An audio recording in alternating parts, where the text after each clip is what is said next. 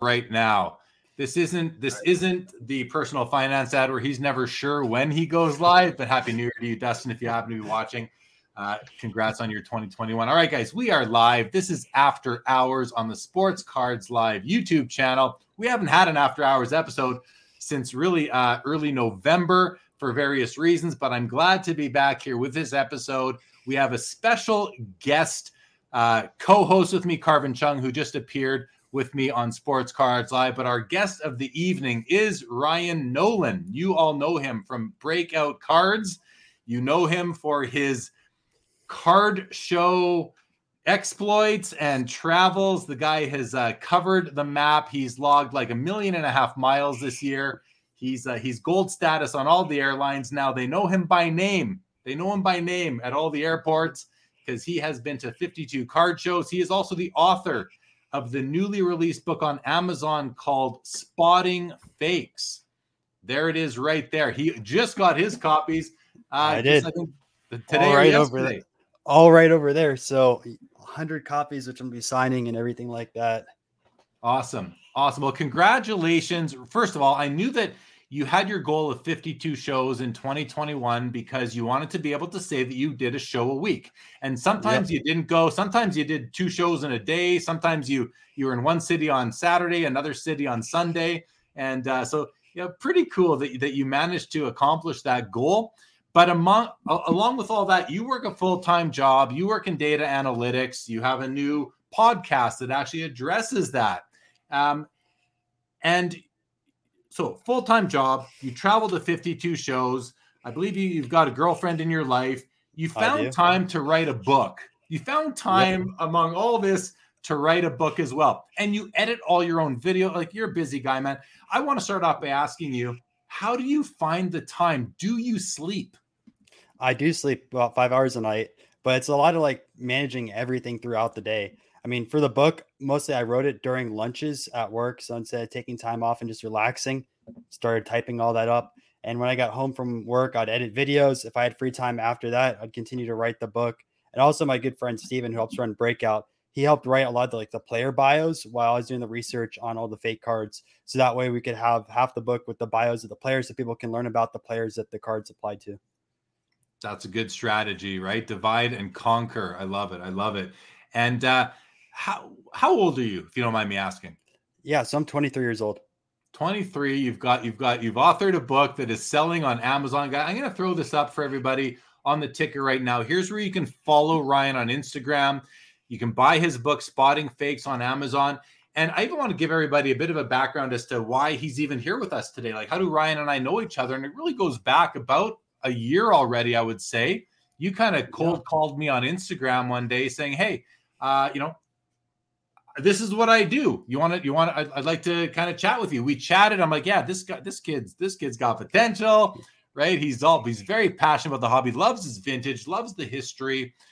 We brought him, we brought you on the show. I called you my card show correspondent or the card show correspondent for Sports Cards Live. Every quarter you came on and talked about what was going on. We thought we'll do a, a year in review sort of thing, or just let you kind of summarize your year of travel. So that's kind of what brought you around for uh, for the show today. And also, so everybody knows, Ryan does want to give away a copy of his book Spotting Fakes to one of our viewers today. So at some point in the show, we will do a, a bit of a trivia question, uh, which I know the answer to, and I know Ryan knows the answer to. But we'll do that. We'll do that at some point, Ryan. Whenever you're, whenever you want to do that, just let me know, and we can uh, we can do that.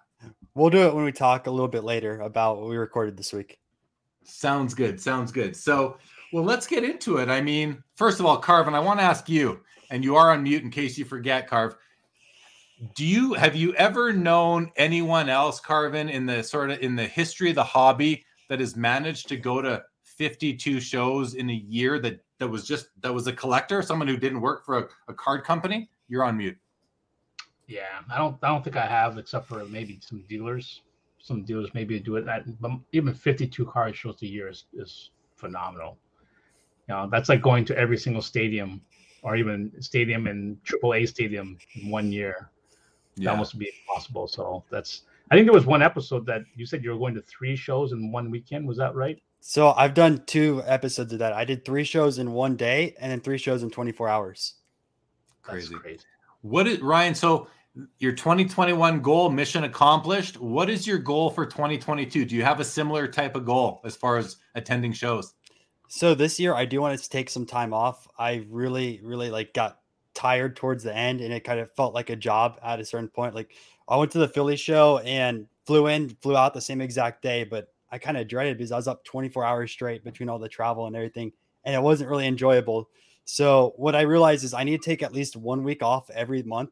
So I'm trying to do 40 shows this year, and I'm going towards my next goal, which is going to a card show in all 50 states. Now I know there's not a show in all 50 states yet, but when we get closer, let's say in the 40s, upper 40s, I'm gonna start reaching out the LCSs in those states and see if we can do like an impromptu type show or maybe the first show in that state to knock those off the list. So this year is really trying to get a lot of those extra states.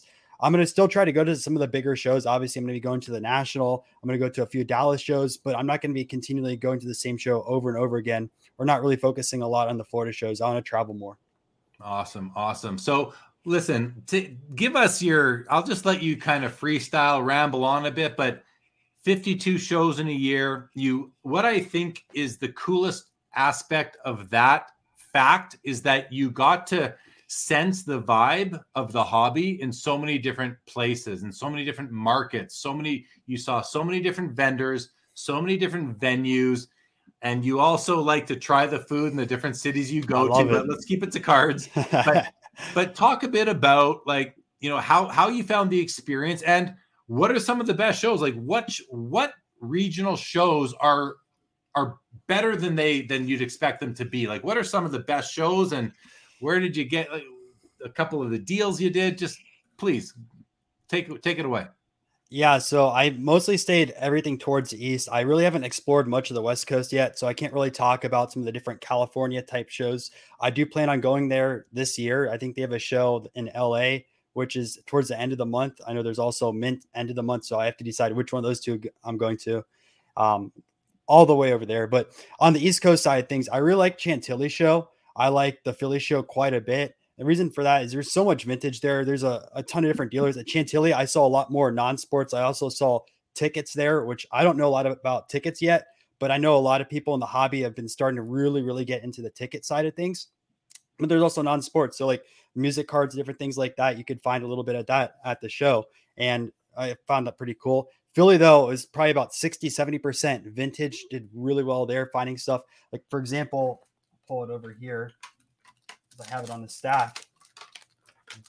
Where is it at? No other stack. I'll grab it. real quick. There we go.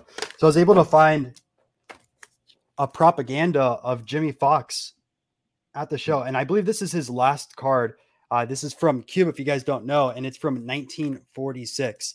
Super thin card. This is the highest graded, although it is a miscut, and kind of tough. you put in the light don't know if I can see, but you can really see through the card, the back over here in all Spanish. But you're able to find these type of cards where, like online marketplaces, these pop off, but it's so hard. It takes forever to find a specific player. Now, uh, yeah, go ahead. Oh, oh, I was gonna say sorry.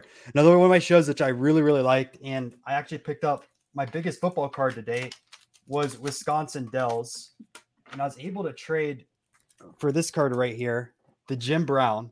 Nice. And and that's a story in itself. So it all started with a Carmen Electra refractor card and Tiger Woods back in January when this cards went out of control. So at a local show in Florida, Tiger Woods cards skyrocketed. I went through dollar boxes, five dollar bins, and I found two Tiger Woods rookie cards. I found a Carmen Electra card in a dollar box, which I saw online. They're selling for like ten to twenty dollars, and I ended up trading those cards in $100 cash and a Steph Curry refund or prism and like a 10 or $15 box for a Bob Gibson rookie card, which was a PSA 4. I wanted the Gibson for a while and I just brought the shows because I thought, you know, maybe someone wants a Bob Gibson, make leverage that into a trade. Took that to the Wisconsin Dells show and was able to trade that a 54 Ted Williams as a PSA 3, a 48 Jack Johnson Leaf, which isn't a playing day card, in 800 cash. I was able to get the Jim Brown. I think this is like a three thousand dollar card now. I had probably like eleven or twelve hundred dollars into it, super super cool card of Jim Brown. So considering that you travel show to show, state to state, are you are you noticing the potential to, you know, buy low in one market because of regional discounts and sell higher in another market because of a regional premium? You definitely can with that. The only problem is a lot of dealers now are focusing directly on comps. They don't really care about the regional differences. Obviously, all dealers are different, but they'll look at something and say, all right, this is the comp, this is what I can pay you. But if they're going to be at a local show, they're going to charge a little bit more for that team. So you kind of have to leverage it. One of the things that I really liked, and I know we talked about this a little bit on hobby hotlines, is looking for the oddball out on a dealer. And even like that Jim Brown was an example of the oddball out. That dealer had mostly modern cards. I saw the Jim Brown and traded for it. I'm gonna look for a few other cards that I found that were oddball out. Um, let's see. The one is at let's see. Those were all there. I'm going to do some comments. You you keep looking. Take your time. I want to go yeah. through the comments. We have Michael Ham. Good evening and welcome back. Jonathan Allen. Jacob Dahl says, "Welcome back, fellas. Good to be back." Transparent Grading Team loves your book, Ryan. Aaron Westbrook, let's go cards Saturday night for sure, for sure. Troy, welcome back. Aaron Westbrook yeah. says, "When are you coming to Maine again?" I think he's talking to you, Ryan. I haven't been to Maine yet, so I need to go up there for a show. So he'll make his way out there. He'll make his way yep. out there. Daniel Busby, awesome. After hours, let me make another scotch. pour it, Daniel. Just pour it. You don't need to make it. Jim lets us all know that Ryan is also a cricket card collector. Yeah. Up. So, this, so at the this kid national... crushes it. Says Aaron Westbrook. There's a cricket card right there. yep. So I picked up I picked up a few cricket cards before at the national. When my friends gave me this Sachin from 1996. It's not his true rookie card. He has a 1992 that finally sold in auction, but it's crazy expensive. But his 96 is available. This is the base one. There's also one numbered to 5,000, but that is the Sachin, who's considered one of the greatest cricketers of all time, probably top three. And um, going back to trades, so this was another one. I got this in a Dallas card show, which is a Cy Young, and I was able to leverage a Nolan Ryan rookie card. I was able to trade that pretty much directly for the Cy Young I think 100 or 200 dollars cash and some Jack Flaherty autograph cards. I like Flaherty as a pitcher, so I was like, all right, let's throw those in. Um, but I felt it was harder to find a Cy Young from a T205 than it is a Nolan Ryan rookie. This was a base one. It wasn't a Venezuelan. It wasn't a Milton Bradley or Peachy. So replaceable versus the T205. And it's a nice one.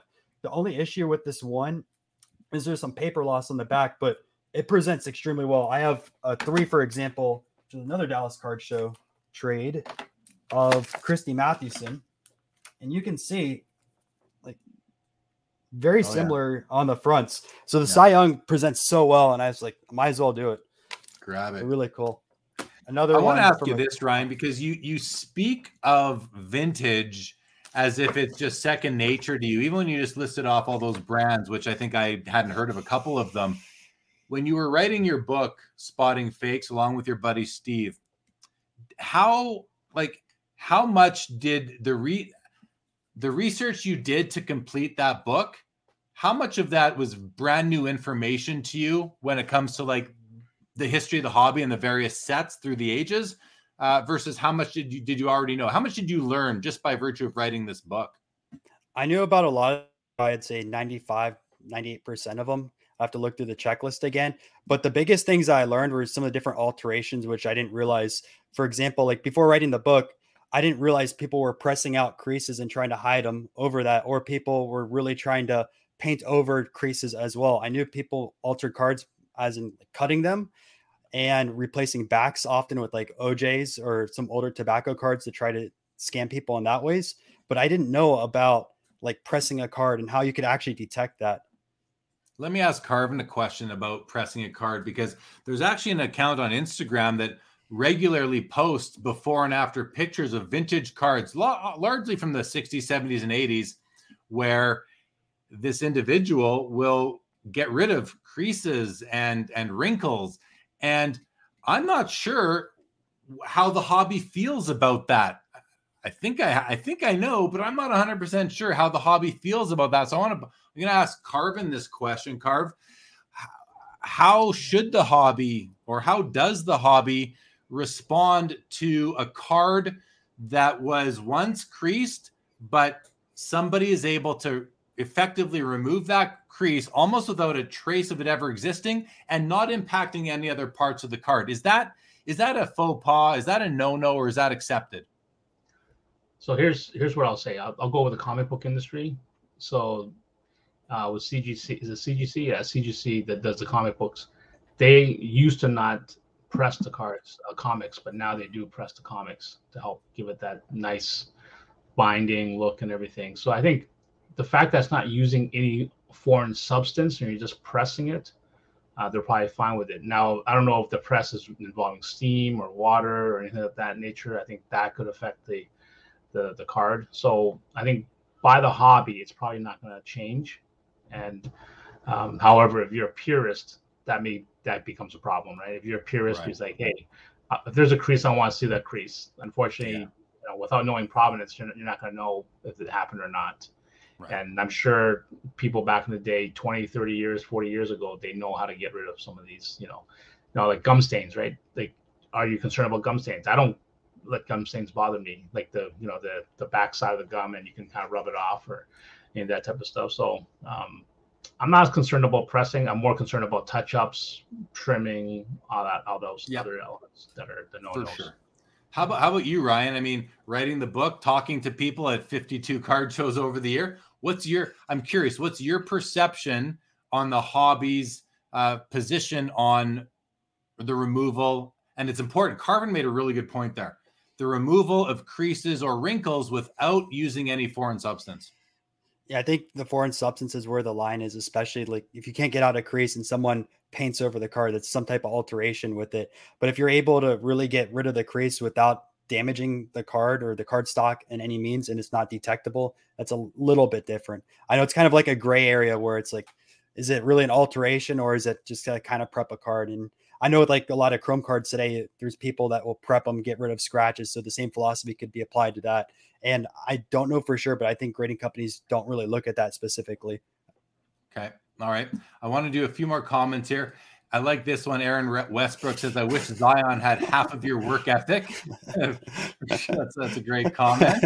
Uh, Rich says, Congratulations on the book. It's a huge Thank accomplishment. You. Definitely. Troy gives you the thumbs up. 23 years old and loves his vintage stuff too, no doubt. Especially, especially the pre war. Kudos from uh, Kurt Renault says, uh, Great job. Looking forward to a great after show. Thank you, Kurt. Lapper in the house. Richard Williams getting a good laugh out of this. Frankie in the house still. Always good to see you, Frankie. You From Puerto Rico, round two. Let's go. Birds on the bat. I'll take it. No need to look any further. I maybe in regard in res, with respect to the book. Uh, Skeppy makes a very astute comment here. You can pull this travel stuff kind of stuff off when you're young, nice. Or I'm not sure I even remember when I was 23. I remember my 23. 23 was a good year for me uh, when I was 23. Long time. That was when you. Had, that's when you had the card, card shop, right? I was. It was uh, just after the card shop, actually, just after we we closed the shop. Uh, Frankie says, not a state, but if you want to come visit Puerto Rico, you are welcome to my store anytime. There you That'd go. Cool to Very check nice, out. Not, Frankie. Not a far Very flight nice. from Florida. Yeah, not that far. Not that far. Michael Ham. I saw Ryan at shows this year more than I did most of my family. Yeah, well, so that means Michael Michael Ham's out there. He's, he's in Florida making his way through the card shows. Troy says, Ryan, you went to 52 shows. How many of those did Steven attend with you in 2021? I'd probably say 20 to 30. I don't know the oh. full number on top of my head, but I traveled a lot of out states. He always would show to the in-state shows. Sometimes when you go out of state, it's really expensive between all the flights, meals, and everything like that. So it adds up. Yeah. We got Teapot in the house. Teapot, good to see you. Welcome to the welcome to the show. Anthony George, I'd buy a book, but I want it autoed. Fair enough. Well, Ryan will be having some autograph copies available. David G, Happy New Year to you. Buying oddball, buying the oddball is great advice. Found some of my best purchases with that strategy. Awesome. Awesome. fun Anthony researching says, it. Only live show now. Welcome to the live show, Anthony Aiello. Welcome, welcome. Joe Perot, my guy in Santa Cruz. Those Alabama waffles look pretty good, Ryan. If this card thing doesn't work out, there's always the food channel. Just kidding. Love your work. Which is it's a nice thing when Ryan. When you watch a video on breakout cards, you know, Ryan does his his card show vlogs. You're, you're seeing content from the card show. You're seeing the deals he's doing. He gives you some historical information about the players he's trading away or trading for. And then he shows you the food he's eating as well. Sometimes you might even yeah. see him playing the guitar the guy's multi-talented. This guy's got a lot going on for for a young guy like that. Vintage Cards likes the T205. Lots of comments coming through. Frankie says pressing mostly used on comics. One comic book restorer has worked on vintage cards. So, really corroborating what uh, Karvin was saying. Ink paper says pressing is altering, plain and simple. So there's a there's a position. Pressing is all, but but then let me ask this: is is a creased card an altered card? Because you can see that in a PSA one, two, or three holder, and no one really cares that it's been creased. So if the if the act of creasing a card or if the act of removing a crease is altering, what's the act of creasing the card? Is that altering too? Or but is it acceptable altering because it's usually done just you know but very organically or by mistake? I don't. That's a interesting. That is a good viewpoint. I never thought of that one. Carve, you want to pipe in on this? No, I'm. I feel the same way. I mean, it's the one thing is that it's not detectable. That's the bigger problem, and I think uh, even graders cannot detect if it's been pressed. So I, I think the only way, the only way they would have to measure the thickness of the card and see if it's been altered with that, but tough with that. Well, Andrew uh, Andrew Kierstead says uh, it's frowned upon. Anthony George, I'm not for any alterations of a card, no clue on comics, but not cards with three exclamation marks. So he's passionate about that. Uh, Tony Card says, Isn't that just correcting cards like cleaning them? That's what I'm getting at. Isn't it just putting it back to the original state because of the accident or the, the organic wear? I mean, hey, I'm not saying one way or the other, just discussion. So, what about uh, cutting cards from uh, uncut sheets then? Or well, hand cut cards? See? That it becomes a very touchy, a very sensitive area of discussion. It does. But then there's, but then there's, and I talked about this the other day. Uh, actually, I talked about it on Ryan's show when we did. Uh, Ryan had me on his on his uh, YouTube show. Just actually, he dropped the video yesterday, I believe, uh, and we talked. I showed a card from my personal collection, which is a box bottom card. So a box bottom card is, you know, the card was printed on the box on the bottom of it, obviously, hand cut but those cards didn't come from full sheets. The only way to get them on their own was to hand cut them from that. The difference with a, a, full sheet of cards that were also used in the original production process is that those are cut by someone other than the company and and never pack inserted the way the rest of the cards from that print run run were. So there's definitely a distinction between a sheet cut card versus a box bottom. But I hear I hear what you're saying is that, that's a whole that's a whole discussion. And that's... and a perforated cards too. I mean, like the Sports Illustrated for kids or also Berk Ross. I mean, are we talking about keeping the double panels together for Berk Ross or when people separate them and you have two different cards now? And I know PSA grades them both together and also separately as well and 80 Topps basketball, right? There's another yep. example, which obviously the preference is to have those cards together. But uh, listen, we don't need to get in too deep, but it's worthy of, uh, of just sort of a, a surface level discussion. And it's definitely interesting. And there's going to be a bunch of different positions on that. And I, I think that's okay. Uh, unless Ryan puts a book, a chapter in his uh, sequel, you know, kind of laying down the law but um, you know, I don't think anyone can really do that these days no. in, in, the hobby. You know, back in the eighties, when, when the when when Dr. Beckett put out his magazines, you know that those became the law of the hobby. But nowadays, with the with simply with, with the internet and content, uh, it's going to be tough for any one entity to to lay down these rules for the hobby. Like it was it was a lot easier back in the day, I would say. Any comments from either of you? I was gonna say, who is I to decide if people can separate cards or not, or cut them out of magazines? exactly, exactly. Uh, vintage oddball cards says uh, we need more young collectors like Ryan collecting pre-war cards. Ryan, do you know? Do you run into anybody else yes. your of your age? Speak there, there's a there's there's a few teenagers as well. Uh, like some fans of the channel would send me pictures like, "Hey, I'm only like 18 or 20 years old, and I started collecting pre-war." And they're showing me their pickups. There's one guy out of St. Louis. Uh, he's going to start a YouTube channel hopefully next year. And I don't want to spoil all his collection, but he's he was in one of the Dallas Card Show vlogs, and he picked up a Christy Mathewson portrait in Dallas huge passion for pre-war as well. So there's a lot more people coming out there that are interested on that side thing. The whole the whole difference is like there's a lot of people that just watch basketball games or baseball games and only collect the players that they see on TV versus other people that are going to go back throughout the history and learn all the different players, learn about their statistics and learn about their importance or significance on a sport. All that as well. You have to learn all the different brands. You have to learn about printing. It takes a lot of time. You can't just go straight into pre-war. Yeah, I I hear you. It's it is that it's like most things. I think Karvin has said it before. I, I, uh, many people have. You know, you kind of start with the players you watch as a collector. You start with your team of the day, and then as your collecting matures and evolves, you start to look backwards into history. I want to put another question to Karvin now, based on this topic, Karvin. In your opinion, how important is it that we have younger people, uh, like Vintage Oddball says, who are collecting and interested in pre-war cards. Is that is that important? Is it critical to the hobby? Is it is it just uh, kind of a benefit, or is it not important? No, it's definitely important because you know the next generation. We're worried about them forgetting about the historians of the sport. Like think about it. I mean, there's there's so many players in the 70s and 80s we've kind of forgotten about. Like you know, talk about like let's say we talk about hockey. Look at the uh, New York Islanders. How many of the New York Islanders do we know outside of Bossy and and uh, Trottier, yeah, right? It comes down to it. So, so that's the problem. Without new collectors collecting those cards, there's going to be a lot of forgotten players, and and a lot of them are Hall of Famers. And going to pre-war, same thing. I mean, you know, but there is a reason why. And I was I was actually thinking about this the other day, and sorry to go on a, a different tangent, but why people collect new cards, and it's always the validation of you got it right. So a lot of people like picking rookies and then when they finally get it right they can tell and they can flex on everyone saying see i was right about this player so there is that type of flexing on people saying that i knew all along this player was going to be good they could have 20 of them that were flops but they have the one that's good and they you know it's like the guy that goes to the casino that yeah. he wins once out of 20 times and he'll tell you at the time he won a lot but meanwhile he probably lost more money overall exactly. right but it's exactly. the validity of what they what they what they saw what they could predict but with yeah. war cards you know what you're getting right so I'm, I'm waiting for him to get his, his first Cap Anson card. I want to get a Cap Anson. Steven, who else runs Breakout, has two or three Cap Ansons. He just picked up the Mayo, and I was like, man, I wanted that card. They're so cool. I have a few mo- boxing Mayos, but I don't have a baseball right. Mayo yet.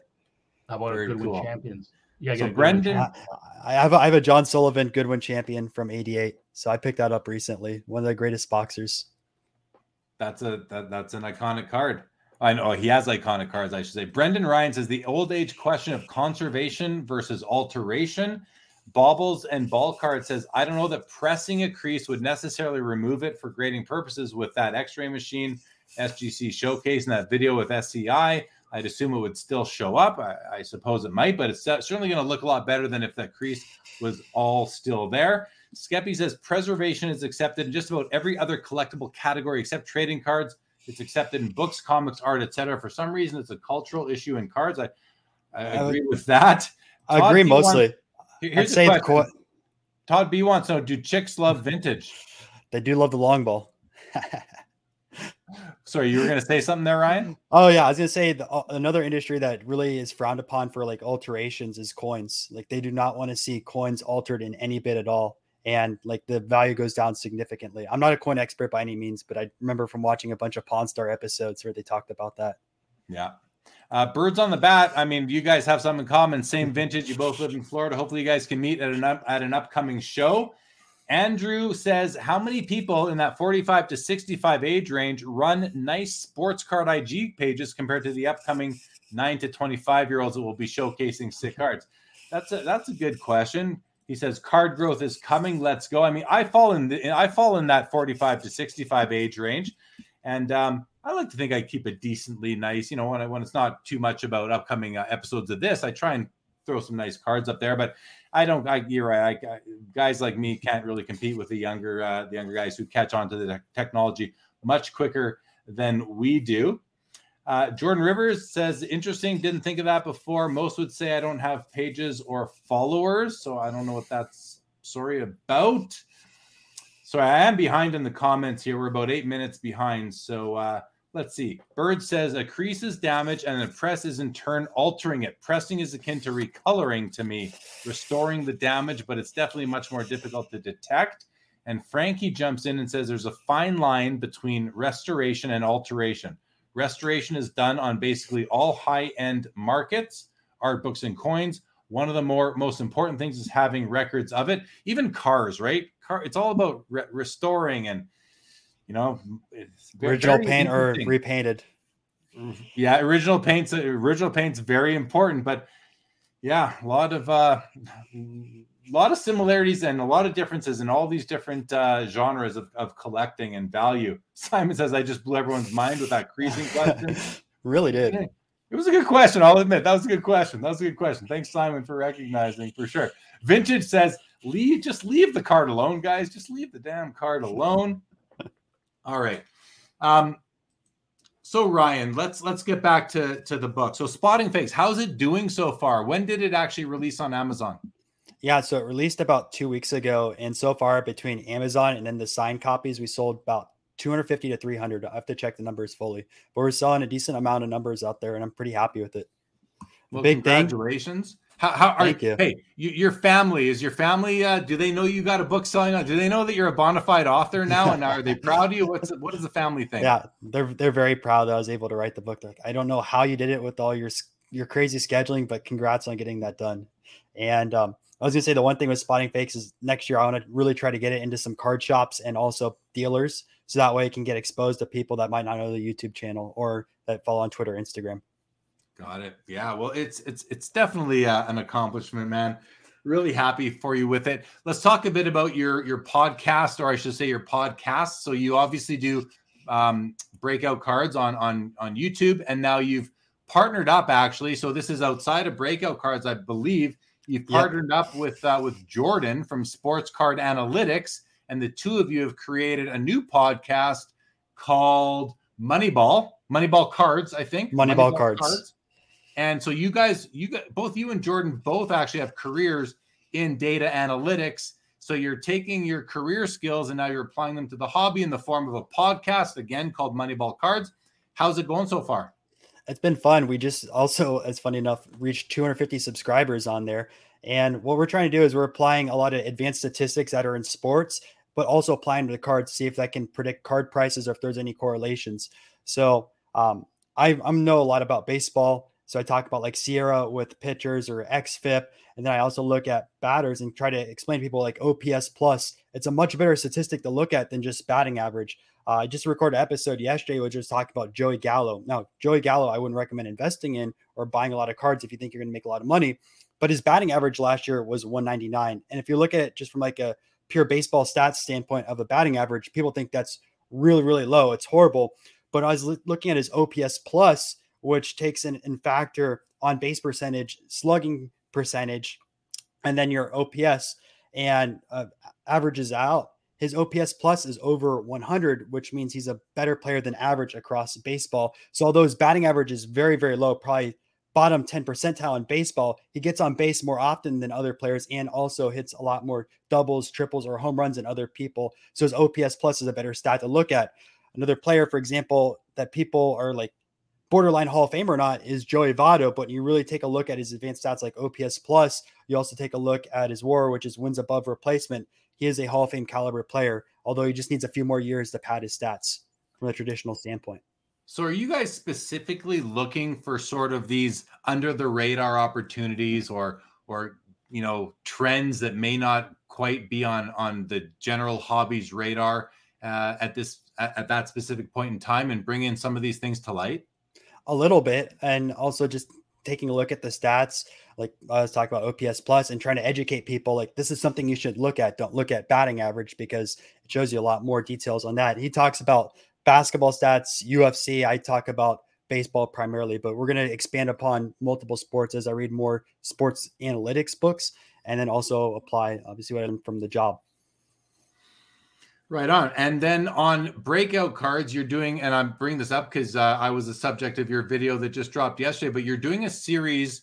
Um, is it, it's a collector series. And I, I, I don't, you brought me on as a collector to kind of go through the history of hockey cards. And we did, I used my own cards for my collection to, to illustrate, um, you know, as best as I could with those sort of the history what talk about that series and and how many how deep you are into it and uh, what the plans are for it yeah, I believe we just finished episode 13 or 14, which was yours. And every single week, I'm trying to interview a different collector across different sports. So this week, I did yours, which was hockey. Uh, earlier, I did golf as well this week, which I did with my friend John when I was out in Alabama. Got to see his collection in person. And the week before that, I did a collection on cricket cards. So I'm trying to do different sports, different sets, and just have people show their passion throughout the hobby, what they collect, because they you should be an expert on your own PC and try to educate people on that. And that way, people see much more than just baseball cards or basketball cards or football cards. They might learn about a specific set on the pre-war side of things might learn a lot more about cricket cards, who WG Grace is, or Sachin Tendulkar is, or all these different types of people, and learn that there's so much more to cards than just modern Prizm that's getting produced today. And, and it brings back to the spotting fakes. So, anyone who has watched that episode, I want to give away one copy of this. What was the 1933 Oh, sports hold, case? hold, hold on, hold on, hold on, hold all right, on. all right, hold all right, on. all right. So, so, so, Oh, so man. Ryan wants to give away a copy of his book, but before he does, we just have to set, we just have to kind of have have a time in the, in the chat. So, guys, Ryan is about to give away a copy of his book, Spotting Fakes. He's going to drop the question. It's a trivia question, and um, not everybody's going to have access to the answer. So, um, yeah, you got to be lucky to have the answers. Hopefully, somebody on this video, hopefully, somebody watching here today watch the video on Ryan's channel uh, with me as his guest that dropped again just yesterday. If we don't get an answer to this, Ryan, we'll we'll have to. Well, someone will someone will figure Someone it out. will research Someone it. will figure it out. So I'm going to uh, I'm going to call off. Please no comments in the chat, guys, for a moment. I'm going to put a, a line in the chat, and uh, and Ryan, go ahead and ask the Ready? question right now. Then I'll put the line in the chat, and then the first person to answer correctly is going to win uh, a copy of Spotting Fakes from Ryan. Yep. It'll Okay, be here's this the book. It'll be this book exactly. So I'll sign it right after here. So in the episode, Jeremy showed one of his sports kings from 1933. This is an example of one that I have, which is Eddie Shore. Picked this up in a trade at a card show. Who is that player? All right. Don't answer yet. If you answer now, you're going to be disqualified. I'm going to put up the line in the chat and then you put in your answers. Here it comes. All right. There's the line. Let's see if we get it. If we get a correct response to that question, Ryan. Let's see if anyone's so. if anyone watches, watches the video on your channel with me in it. Nothing yet. Nothing yet.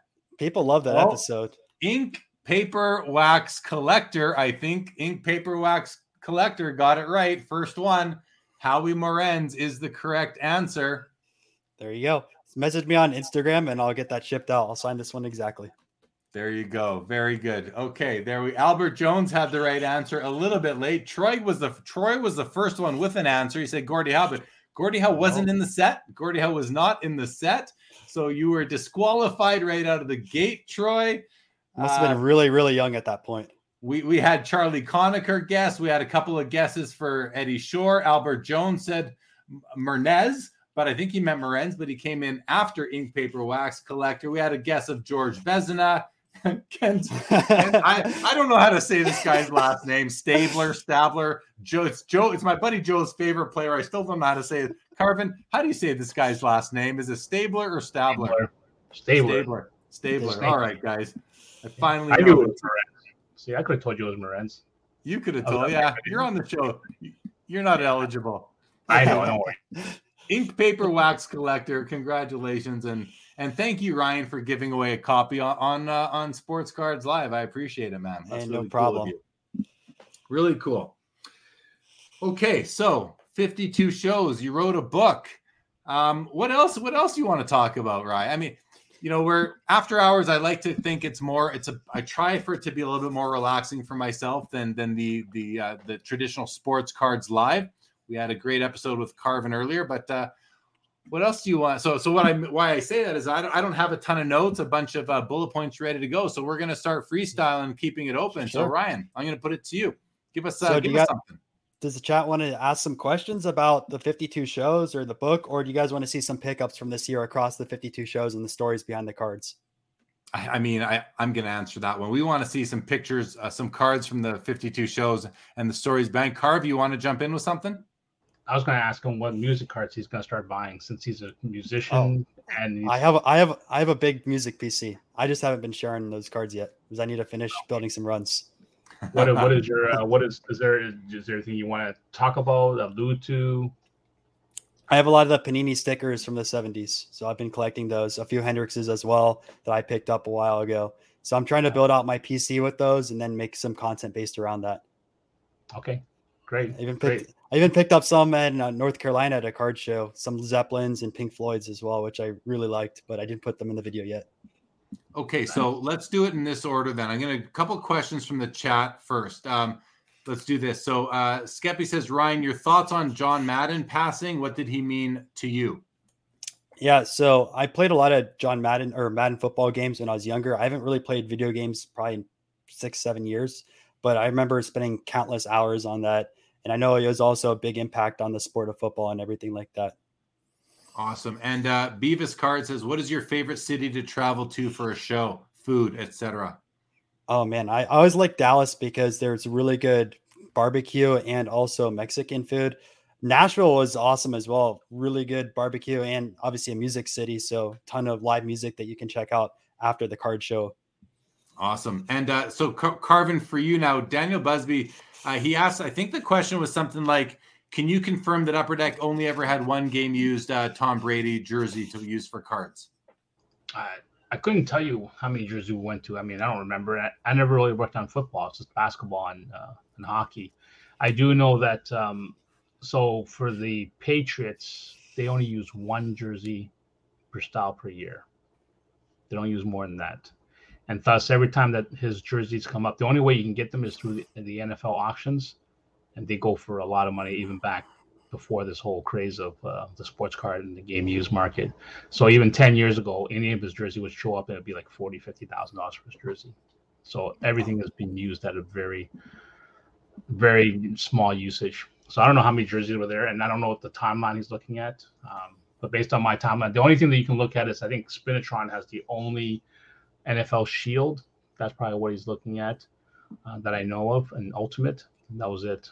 But uh, outside that, I couldn't answer that question for you. No problem. Okay, well, thanks for taking a stab at it. And Foul Fireball is asking, did Ryan go to any West Coast shows? You said earlier that you haven't, Ryan. I'll just take No. handle that one for you. Um, but let's so let's get into some pickups. Let's uh Yeah. take it away, man. Let's. Uh, we had a whole bunch of people say they wanted to hear from you on the card, so let's see some. All right. pickups. So this was this was from show 52 this year, and I don't know anything about this card. If someone does in the chat, let me know. And I've always preached like do your research before buying a card. I did my research. I could not find anything about it, but I knew from the printing styles, it's anywhere from like 1880s to early 1900s. So this is my favorite pickup from show number 52, which is this Ben Franklin. And on the back, it's all French.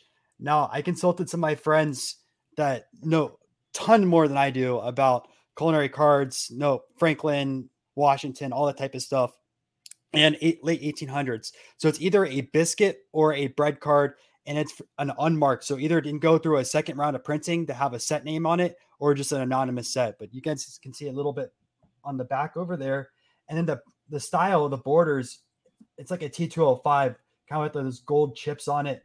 You can see that picture of Franklin himself. But I thought this card was so cool. I picked it up for about 30 bucks and I was like, for 30 bucks to pick up a Franklin like this, no brainer. And just to, re- to finish off the year picking that up, I'm always going to keep that card. That So- remind that because you were talking about those sort of confectionery goods, it, it reminds me of that card I showed on your channel, uh, on the video that we just did for on your on your station. Um, the first card I showed was my 1888 Atlantic and Pacific baking soda card that features a on the front uh, picture of hockey players. So that's kind of neat. Uh, there's a bit of a tie in there. I like that. Absolutely. So I wanted to show some other cards from the 1800s. So this is my second favorite pickup of the year, and I talked about the Goodwin Champion of Sullivan that I got. This I actually like better the image on it, and obviously the grade because I only got a one and a half or a two, I think, on the Goodwin. But there we go. The Allen and Ginter John L. Sullivan. This is a GAI. And I know a lot of people that are near the hobby don't know GAI, but they were a grading company a while ago.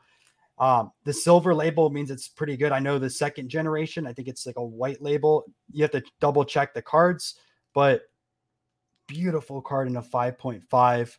And I got this at the Chantilly card show I was talking about a little bit earlier. I had to sell a uh, 67 Venezuelan of Yogi Berra. I picked that up in Philly and to fund this purchase. So I sold that. I think it was like six or seven hundred dollars. Also a 33 Hornsby that I had. A little bit of cash to pick this up, but this was a grail card. I was searching for it for a very long time. My second favorite pickup of this year.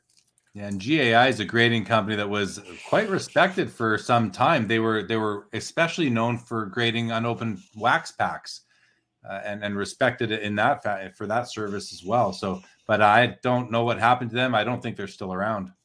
No, they they ran out of business, I think, or they ended up stopping. I can't remember exactly, but I think it was what Mike Baker's company. Might have been. I'm not sure, but Rage says that you better say Boston uh, has the best pizza on the planet, Ryan. I, I love Boston pizza, and I can't wait to be up there again in January. So I'm going for the Causeway show. My friends like. Oh, here we go. I got I just want to show. Paul says GAI went bankrupt and rebranded with the white label. yep. So the white label, the ones you have to be careful for, because I've heard a lot of alterations I've gone through the white label. At least from talking to dealers, the silver labels are a lot better. They're a lot more quality control on that side of things. So another 1800 pickup. This is an old judge of John Clarkson. Really, really like the old judge cards. There's a pretty good image on it. And with these old judge cards, a lot of collectors look at the image more than the numerical grade because these pictures they fade out over time as they get exposed more to sunlight. So the darker, the richer the image sometimes goes a lot more than the numerical grade, which is opposite what a lot of people think. But Clarkson was a 300 game winner. I picked this up in Dallas for either 400 or 500 dollars but to pick up an oj of a hall of famer from this period really really like it. And you guys can see on the back as well it looks like it was pasted into a Yeah. scrapbook at a time which a lot of these were. And it goes back to alterations too because with cards in the 1800s specifically with ginters there's people that would cut the allen and ginter advertisement off of these and just keep the card above over here. Or there's people that would scrape off the backs on old judge cards because of the weight if you guys have seen an old judge card before, they're super thick. And if you build a scrapbook of them, they're going to be really heavy. So a lot of people just cut off the backs on those old judge cards. And what happened now is a lot of old judge collectors will peel off the backs from an actor or actress and reapply that now to a baseball player because the actor and actress is worthless. They don't know who these unknown people were at the time. But if you can reback a baseball player, then you can get the altered status on it. And some collectors prefer to have that. A whole another thing like wide open, at least with the old judge cards. So people can argue with it, but I, I need cool. to admit, I don't really follow that. I didn't really follow that. So people would take the backs off of a off of an actor card and put that back Yeah. onto the back of a baseball card correct. The reback them. to reback them. Okay, okay. Yeah. Without Because people without caring that there was a mismatch. Correct. Yeah, I mean, so Old Judge made a few different cards back in the day. They had baseball, they had boxing, they had a few a set of cricketers, and they also had the actors and actresses. Now, boxing, cricket, and baseball cards are super super expensive, but the non-sports side of things, no one knows a lot of these actresses or some of the actors at the time. Cinema wasn't as big as it started to become in the early 1900s, so people will take the backs off of those and reapply them to some of the baseball players.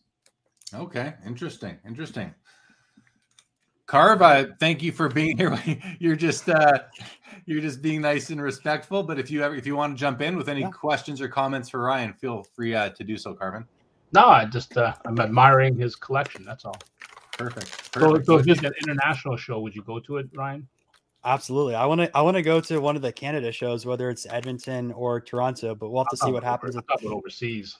oh, like in the UK. So they have a they have a big tobacco show over there. One of my friends, Ian, was keeps telling me I should go over there. Just all UK type cards, and I really, really want to go over there and check it out because I think I'd have a There's, blast. um, so I think there's shows in Tokyo, there's shows in Australia. So just yes. you know, especially if you talk about cuisine, you can definitely have unique cuisine, especially in Asia. So yeah, No, it's I, I, very unique.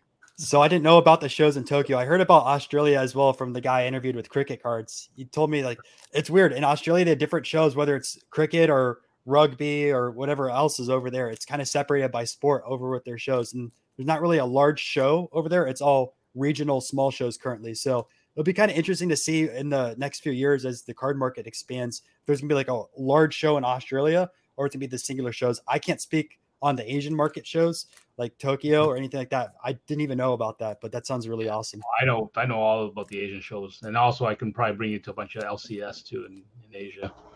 All right, so. you gotta you gotta you gotta talk about it a little bit because you open this up. I'm curious. So how do they compare to like a national? Are they smaller shows? Where are they located oh, much, at? Much smaller, yeah. Much much smaller. much smaller, but um, you know they're they're expanding. Um, I think there's some some opportunities to, but even going to an LCS is a complete unique uh, experience. So some of my my favorite stores like Mint Collectibles in, in Tokyo is just the store itself. It's like 800 square feet, but they maximize everything.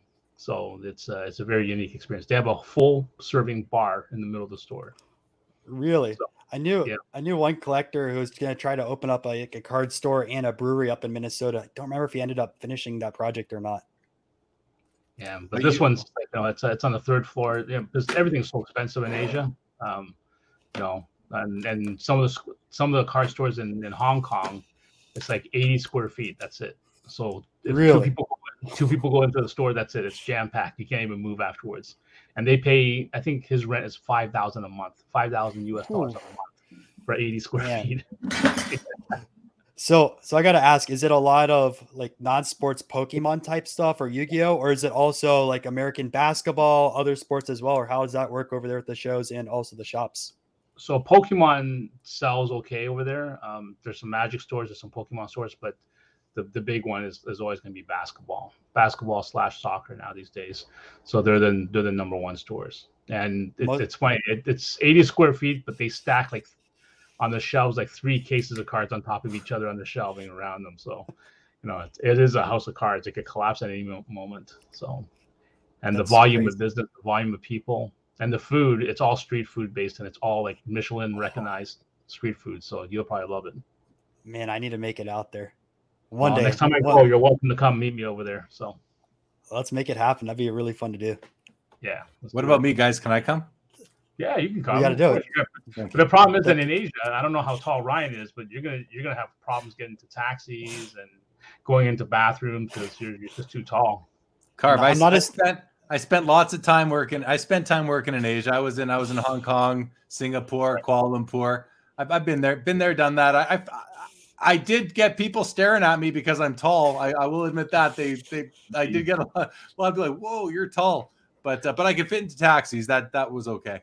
Well, in Tokyo, it, it may be tougher. Tokyo's really tough. I mean, I've never been there. Never been there. Yeah, Tokyo. There's there's like bathrooms that you'll probably hit your head on. So.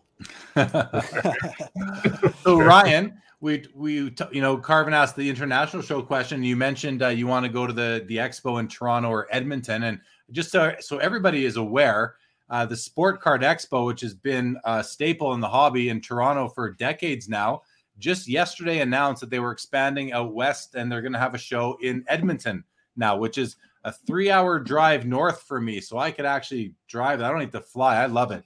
Um, it's good. You know, it's at a, a, venue where the summit used to be held. I think the summit's probably done by now, but uh, the, the expo is now going to be out in Edmonton. And uh, I'm excited for it. It's I think it's going to be the the cla- the you know a very important show as far as uh, the hobby goes and Canada for sure. So Ryan, now you have to decide which one you which one you would come to, and I guess it might depend on where you're coming from or flying to after. But uh, any idea which one you would go to? I have no idea yet. So I've planned a few shows for January. I haven't even booked my tickets yet. So I've got to figure out everything for January 1st and move it month to month before that. But also kind of depends on what happens with the border and COVID because yeah. all the new cases, they might close it down again. That's why I didn't want to go last year because I felt like if I'd put all that money into a flight and then a hotel, they close it down or I get stuck in, oh, in Canada, I can't come back for work, and that causes complications. That could cause some trouble for sure. There, there's a bit of an issue in the chat right now. Uh, Rich says there's 91 people watching. Let's hit the like button. And then Aaron says apparently people don't know how to hit the like button. So, guys, I, let's all get along. Just please hit the like button, and then we're all on the same page here. Everybody's happy. Everybody feels like they, you know, you contributed a little bit to the channel. It, Apparently, it helps the algorithm, which I know nothing about. I don't pay a ton of attention to it, but I do ask for likes. And I will say, if you are not yet subscribed to Sports Cards Live, go ahead and subscribe. And if you're not yet subscribed to Breakout Cards or Moneyball Cards as well, go do Ryan a favor and subscribe to his uh, his YouTube channels as well. So, guys, let's just give everybody a minute or two to go do that, and we'll just we'll just wait for a second here. Okay, that should be enough time. We won't actually wait a full minute, but uh, thanks everybody that does hit those buttons and subscribes. We, we do greatly appreciate it. Ryan, yep. Please pick up where you left off. All right, so let's take a look at one soccer card. So I picked up a few Dixie Deans this year, also some Stanley Matthews. I don't have them on me, but I did pick this up at card show number 51. This collector actually came from overseas to go to this card show, and I didn't see him until the show actually ended. Someone told me, "Did you see the guy with all those vintage soccer stickers?" There's no way I missed this guy. And sometimes that does happen at bigger shows. There's so many tables. You walk by, you think you go through a row, and you actually don't. So I picked this up probably 30 minutes after the card show ended. But I picked up, I think his name is Eusebio, the Black Panther, and this is from 1967. And I just think it's a really cool card. I know it's not a rookie does have a little bit of standing on the back. It looks like it was possibly applied to an album at one point, but just so cool. You don't see it every day. I had to buy this card. Well, and it's got the right brand. It's got it's a Panini card. I mean, that's really I bought some music cards that you get them and oh, this is a Panini. It's a sticker, yep. whatever card. I, it's kind of kind of uh, interchangeable at this point for me, but you know, well, not not across all cards, but you know, across the, those old ones. Anyway, it's just neat to see the Panini brand on the back of some of these older cards. I, I really like that. Uh, it, it adds value for me. Yeah, the, especially the Italian backs, and then also they have some UK cards for music in the '80s as well. So trying to get that type of stuff and the soccer stickers. There's so much to collect out there once you start researching it and talking to people. I want to thank Brendan Ryan for this card. It says great content like this always gets the like button from me. Goes on to say, love the rare stuff that you're showing, Ryan. So definitely, uh, definitely, you know, hitting hitting the points that people want to see. That's great. Uh, Darren Hogum says, uh, how about Pele? Do you have any Pele to show? I have I have one. I think it's in like the 70s, but I don't have it on me. I need to pick up some of his stuff, but man, they're so expensive right now. I know they're just going to go more expensive long term, which kind of sucks got a little bit too late on that soccer market. Let's uh okay, thanks for that. Let's take a second, carve take yourself off mute for a minute because I want to uh, go to a comment from pushing buttons here. He says, "Are the American collectors any more inter- interested in F1 cards now than say a few years ago?"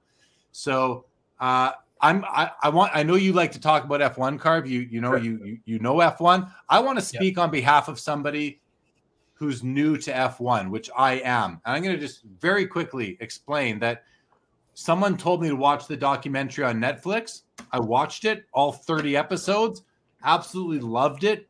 Didn't want it to end, couldn't like I binged it, couldn't stop watching it.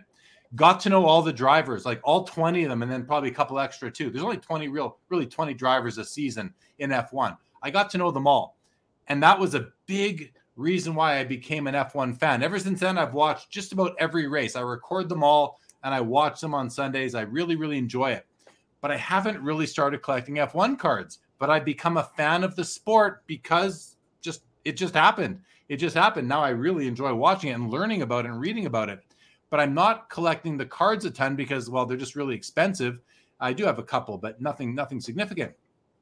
All that said, you know, there's a, I've seen a lot of narrative and content, uh, kind of almost like uh, people are poking fun at new F1 fans. It's like, well, you weren't a fan of it before. Why are you a fan of it now? Well, because I just discovered it. Maybe that's why. And I re- and the documentary was very effective. What a great piece that was for marketing that sport. Wish hockey would do something like that. And uh, it worked. It worked on me they, they I don't know if they tricked me or what it was, but I really through getting to know the drivers, through getting to know the team principals, the teams, the people behind the scenes, it made me want to watch and continue to be interested in the sport itself. Helping knowing the athletes helps quite a bit.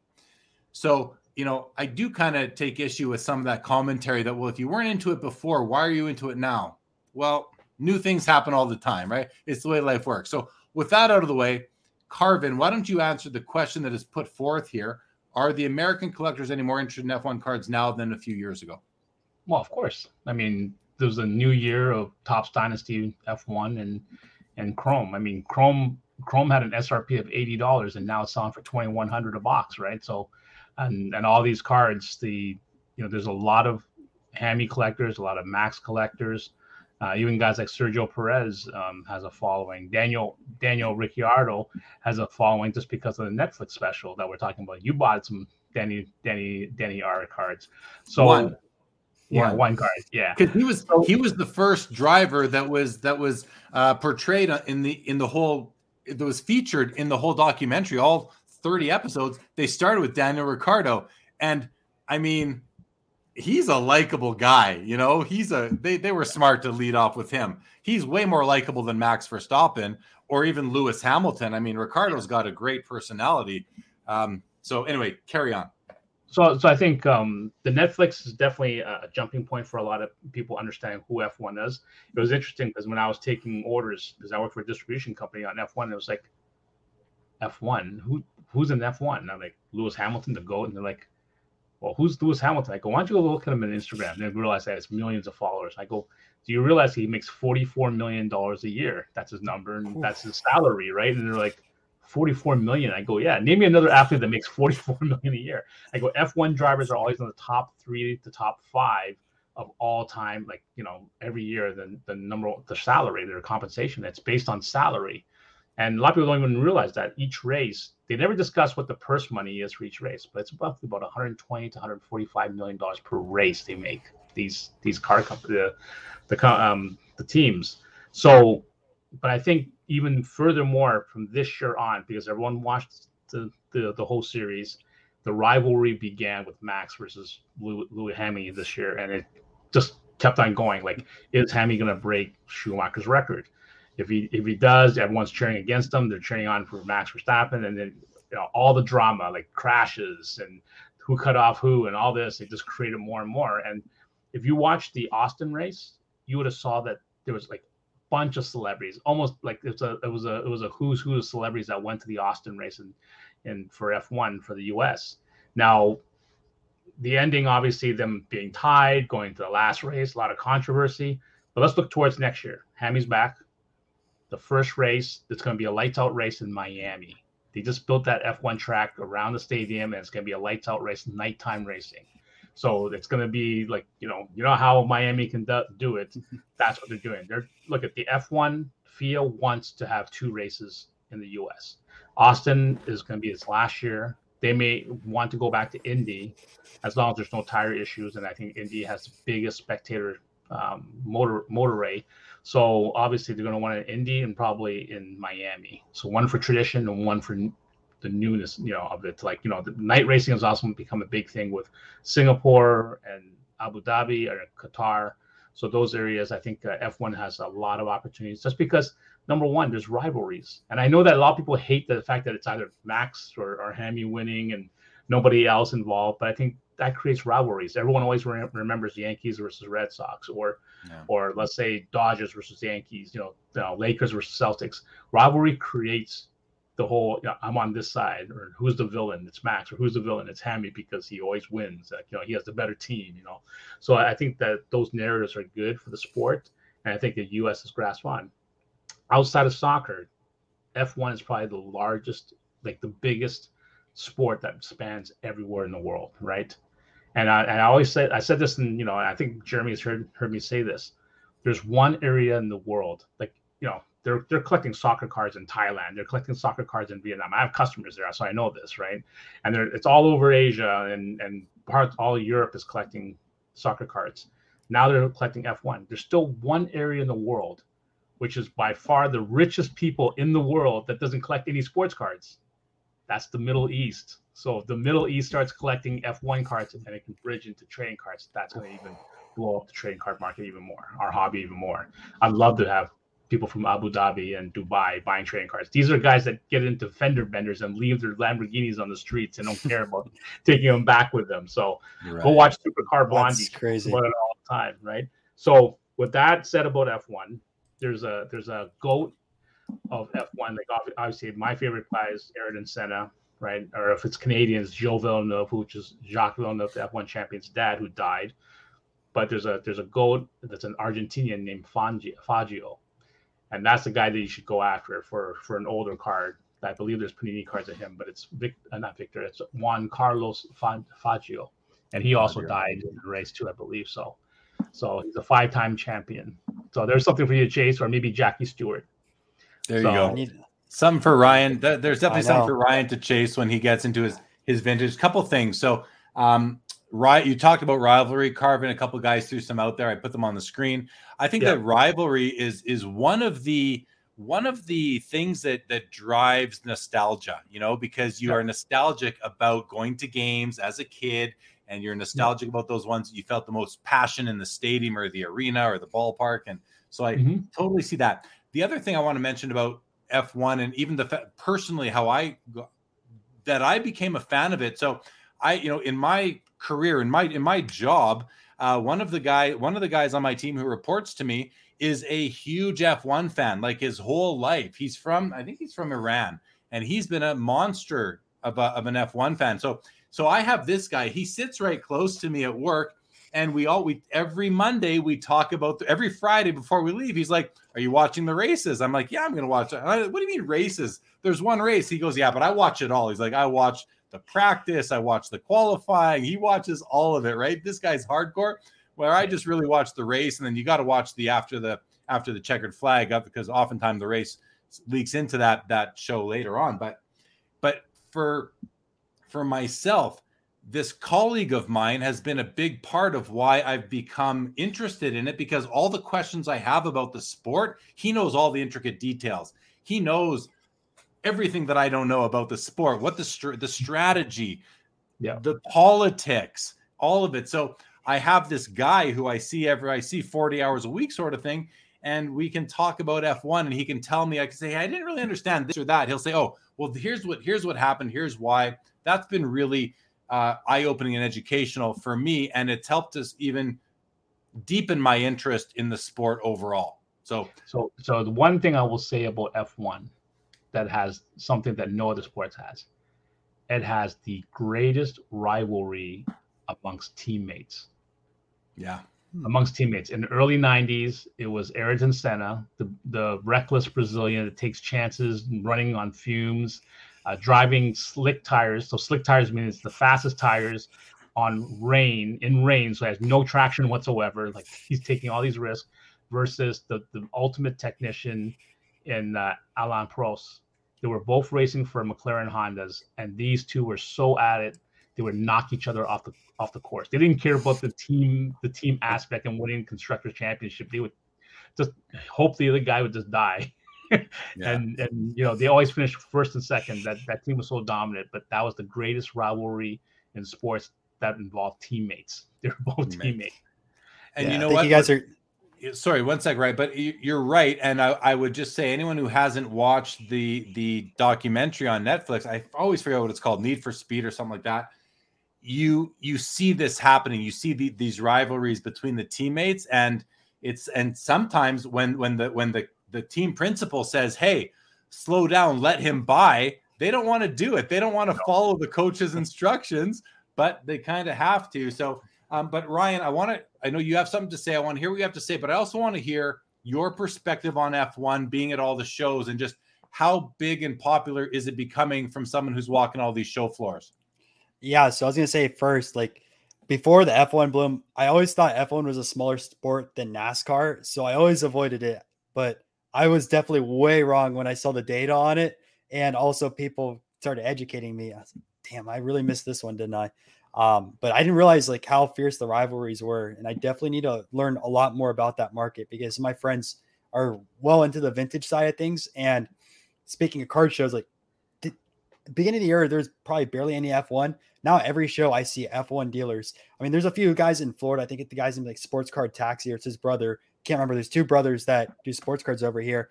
They have an insane F1 collection on that side of things. And then one of my friends over in Dallas has like the max. I think he has a few of the reds or something like that, and golds, oranges, all those type of chrome refractors. So I've been seeing it a lot more, especially like a Dallas show. There's probably three or four F1 guys that are just dedicated to it. But it's definitely leaked out a lot more over that time. Same with soccer cards throughout the year. I keep seeing more and more dealers bringing this type of stuff out, which is nice because now it's not all just baseball, basketball, football, and a trickle of hockey, which you see mostly in the Northeast. Right. Makes sense. See, Jimmy, sense. Jimmy's Jim is the one that got me into like uh, F1 vintage cards. But I end up picking up a Senna because of his recommendation. There's also uh, McLaren has a card, right, Jim? Uh, Bruce McLaren that was in that um, that show uh, Ford versus uh, Ferrari, I think that movie. So he'll answer. But anyways, that, that'll take us a while. I just gonna bring up Dar- Darcy. Uh, Darcy might be behind in the video. Says, "Hope you guys are doing awesome. Uh, I want to come to China too." Uh, only, only if you're one, only if you're one to eat the, the weird cuisine we're going to introduce you to, Charles Uh-huh. Darcy. So I'll tell you what. When I when I spent time in Hong Kong and uh, I was working for a company, we had offices out there, and our our colleagues in a, in the Hong Kong office would take us out for these very interesting meals, and um, there were many dishes I just flat out refused to eat. Many, many. yeah, that's Hong Kong. When you go to China, it's a whole new story. It's a whole. I new bet it's different- even more extreme, right? Yeah, I, I can't imagine international food. That's gonna be fun. Paul Veldblum says 1966 Panini is McLaren's rookie, waiting There you go. for mine in the mail. Oh, so he's got one incoming. Congrats. Got one incoming already. Very cool.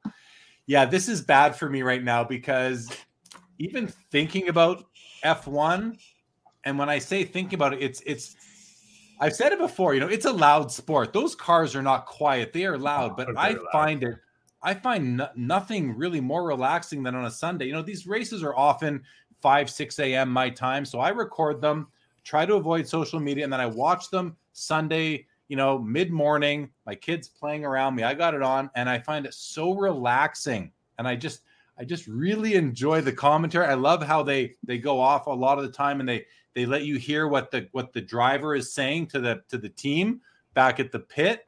It's so it's just so interesting. And so I say it's dangerous for me because I'm getting more and more excited about it. Like I'm going to go on a shopping spree later Dude. on tonight after this. You have to uh, you have to watch qualifying though. Qualifying is so fun to watch. If you haven't See, watched qualifying I- on Saturday, it's, it's I've really- watched, yeah. So I've watched a bit of the qualifying, and you got to face it. The qualifying has more to do with who wins the race than the race itself. Like qualifying is where qualifying is what it's all about. I remember playing a vid. I remember going to the arcade when I was a kid in the '80s, Karvin, and playing a game called Pole Position. Some people remember that. probably remember Pole Position. I now finally realize what how important pole position, like what it is. Like it's so important to get that pole position. But I'll let you uh, go ahead and say what you're going to say. No, because the the when you watch qualifying, there's 20 race, there's 20 uh, guys trying to qualify, and there's like five minute intervals. So the first five minutes, the last five drop off, and it's the top 15, and then the last 10 drop, five more get drop off at 10, and it goes into the soft tires versus the, the hard tires versus the medium tires, and then whatever you qualify for your fastest time, you got to start off with those tires.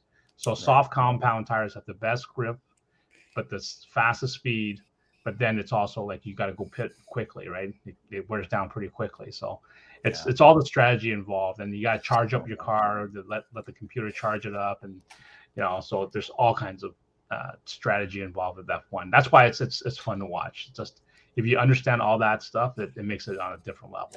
And and I don't understand it, but my colleague at work does. So he always fills me in on all the stuff I didn't understand, which really helps as a as a fan of the sport. Troy Troy wants to put us all in our place, and he says that Mahomes throwing three touchdowns on a Sunday is more relaxing for me. I love it. Great. Hey, Brian Kingsley joins. Right drivers don't typically win from P11. Yeah. And yeah, so if you're starting an 11th spot on the grid, you're likely not gonna you're likely not gonna win. But Max Verstappen, Lewis Hamilton, these guys are so good at starting, you know, deep in into the grid and and working their way up, like you know, from 13th to third type of thing. It's very it's very common in F1 for the best drivers to uh to regain uh the not regain but to move up in the uh in the race in the in the in the positions in the positional standings. Brett S says even F2 and F3 are growing in viewership and interest, the future stars of F1. And that's right. It's probably card collectors a lot of the time who are trying to spot who the next good rookies are going to be uh, in, in Prospect. F1. Next thing you know, there's gonna be Bowman prospects of the F2 and F3 drivers. Yeah, yeah, and you do see some uh, F2 and F3 drivers in the F1 product in the F1 in Topps Chrome, I believe. I don't know if you see it too much. Yeah, you saw you- much in have the F- Dynasty. You have the F2 teams, not not Dynasty. You only in the Chrome, you have the F2 teams. So that's why Yuki Tsunoda, who's on the F1 team um, for Alpha Tori, and uh, Mick Schumacher, with they were both F2 teams. He was the F2 champion, but he went up to uh, Newman Haas. Is it Newman Haas? It's called Newman Haas, right? So, uh, so he, um, it's Haas. That's, but anyways, uh, yeah. So, so the F2 will graduate, and then this, uh, there's a driver by the name of Guan Yu, Yu Zhou, is uh, the first ever Chinese driver, and he's moving up to F1 for next year. So his rookie card's in this year's uh, yeah. F1 Chrome. Yeah. So do I they was, drop an they drop an F1 driver down to F2 or F3, or how does that work then? So a lot of times they they actually just don't sign them, and some of them will go to, to Indy or, or CART, right? So they'll go to the US, or some will drive NASCAR, some will drive into. Uh, I don't think they go to F2 or F3 because those are. I don't think they want those drivers to be there. That's the grooming area to become F1 but they'll go into some other aspects of F1 driving too, like the different, like I think there's the like the hybrid, so it was the hybrid electrical cars. They they may move into that area, um, but a bunch of them like uh, from the from the this year's set, like uh, Romain Grosjean went to CART. Uh, I think uh, there's a, there's a few other ones that also left too. Um, was it Kevin Magnussen left and he went to a different part of the F1 the circuit because it's not just the the F1 that race that day; it's there's multiples that race. So um, I'm no I'm no expert in, I'm no expert at F1 at all. But uh, Paul make, Paul makes the comment here that uh, doesn't think people realize F1 is 95% car, 5% driver. The driver is a glorified airplane pilot. Now, I mean, I don't is that is this fact? Is is it factually data supported 95% car, 5% driver? Definitely if you if you're in the top teams, uh, any driver will, will do a lot better in the top teams. I think it's it's teams, but it's also the crew, the pit crew too makes a big difference. And ultimately, the driver has to make decisions too. I mean, he has to decide what kind of compound he wants to use for his tires. He has to feel the car. So, I mean, I can't, I wouldn't call it 95% car and 5% driver. I think it's uh, a little bit more the driver, but you got to have the right team, definitely.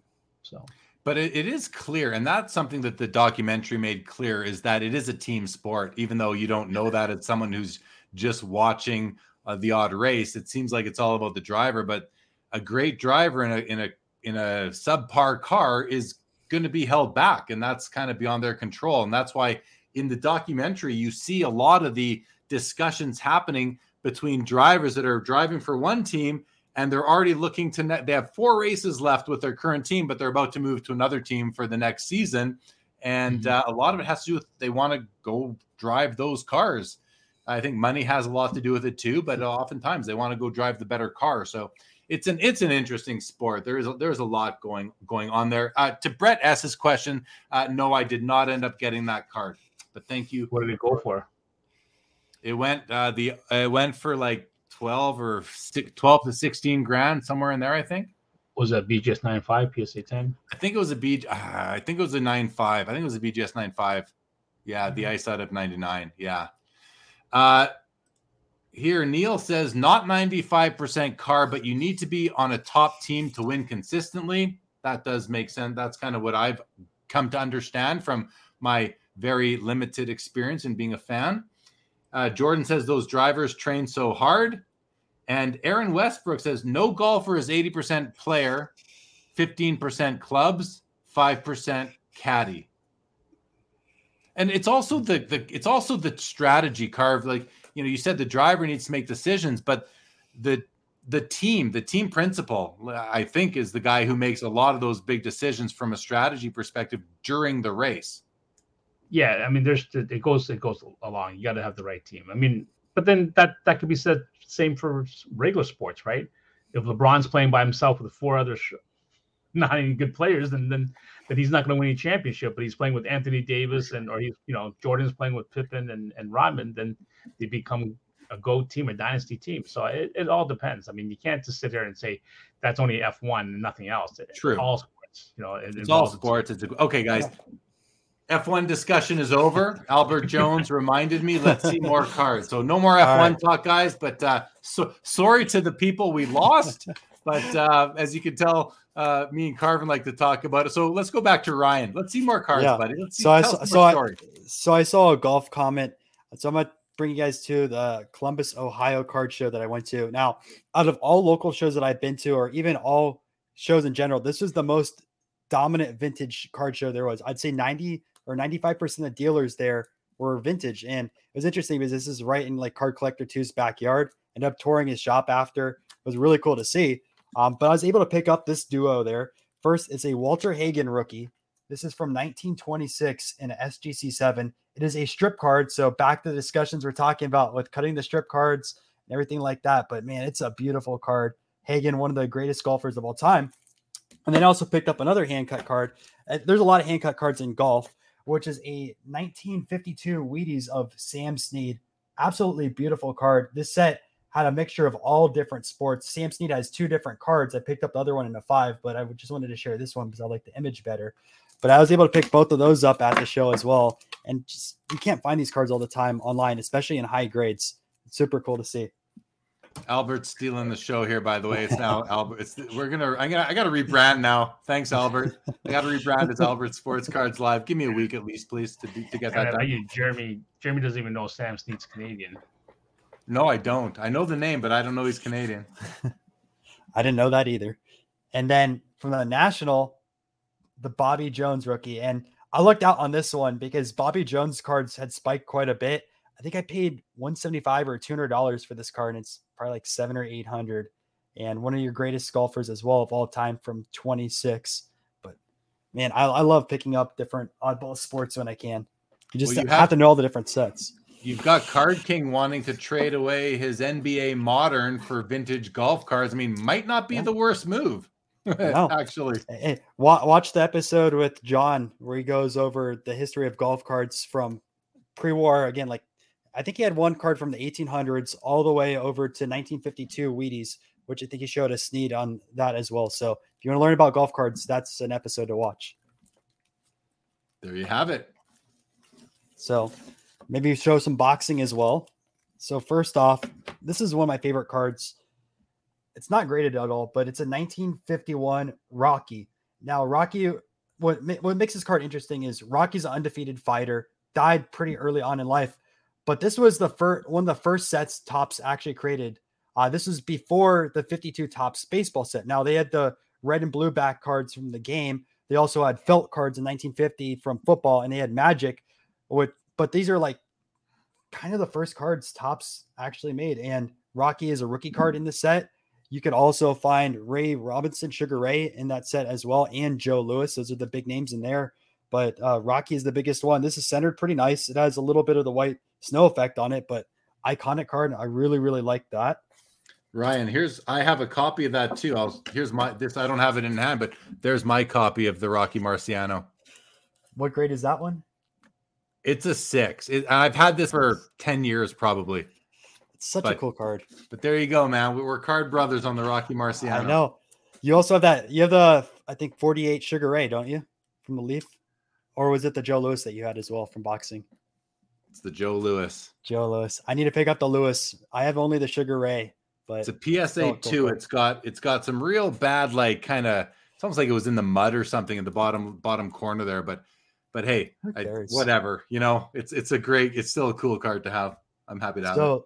This is one of his three or four rookie cards. There's a Joe Louis. It's a, that PSA classifies as 31 or 32, but I don't believe he was boxing at that time, so I think it was a misclassification. But this is a 35. There's a there's a mini card of this as well, which is really really scarce. Then there's this one, and then there's another card from that year. Can't remember the exact name of it, but pick this up at the national. Sweet card. That that is cool. I got a I've got a another Joe Louis card. I can't find it right now, but Darren is asking about Marilyn Monroe. I, have got a couple Marilyn Monroe cards. Do you have any, Brian? Uh, Ryan? I do not yet. I need to research Monroe a lot better. I do have some acting and actresses cards, but the, the problem with like 50s and 60s, I've noticed a lot of the cards are mislabeled by years. Even like with Elvis, some of the first cards that PSA lists on their website, he wasn't, he didn't even record a song at that time. So that tells me that the year is wrong because I think he recorded his first song at age 17, but there's cards out when he would have been age 15 or 14. So that's the problem is like trying to figure out when these cards were actually printed. Yeah, there could be a. I mean, I wouldn't go by that alone. There could be reasons for that, but you know, but um, in any event, uh, here's a here's one of my. I've got a few Marilyn cards, but this is one of my favorites. I just love the image. It's and it's from 1950, cool. uh, 58. Like how cool is that? Got a, a Meryl, uh, uh, sorry, uh, Marlon Brando card. Just that's a nice one too. So cool, so cool. I got a bunch of James Deans, a bunch of Elvises, but here's another nice Marilyn card, 1960 Dutch Val Gum movie star card, hand cut. I don't mind hand cuts when it comes to this stuff. No, I mean that's what they were. You can't really ignore them. Here, I'll just show a couple. There's another Marilyn, 1962, and then I got, and then this one from 62 as well. Dutch gum cards. I mean, yeah, I, I I love this one here too. Just too really... bad there's no DiMaggio card with her. That'd been interesting. That would be cool. That'd be cool for sure. I once took a picture. I once laid out all my Marilyn Monroe cards and put them around my Joe DiMaggio rookie card. oh, you got you got to po- you got to post on Instagram one day. That'd be cool. I should. See. You're right. I'll do it. I might have done that a few years ago. I'll have have to do it again. Um, so I wanted to show real quick two more other boxing pickups from the national. So first is a strip card from 1921 of Benny Leonard he, he was a lightweight champion for eight years in the 20s, I believe. And I picked this up. I don't think the guy knew what it was, but this was the highest graded or the second highest graded on it. This absolutely beautiful card. I think he has one before it, but still early, early champion on that. What year and is that one from?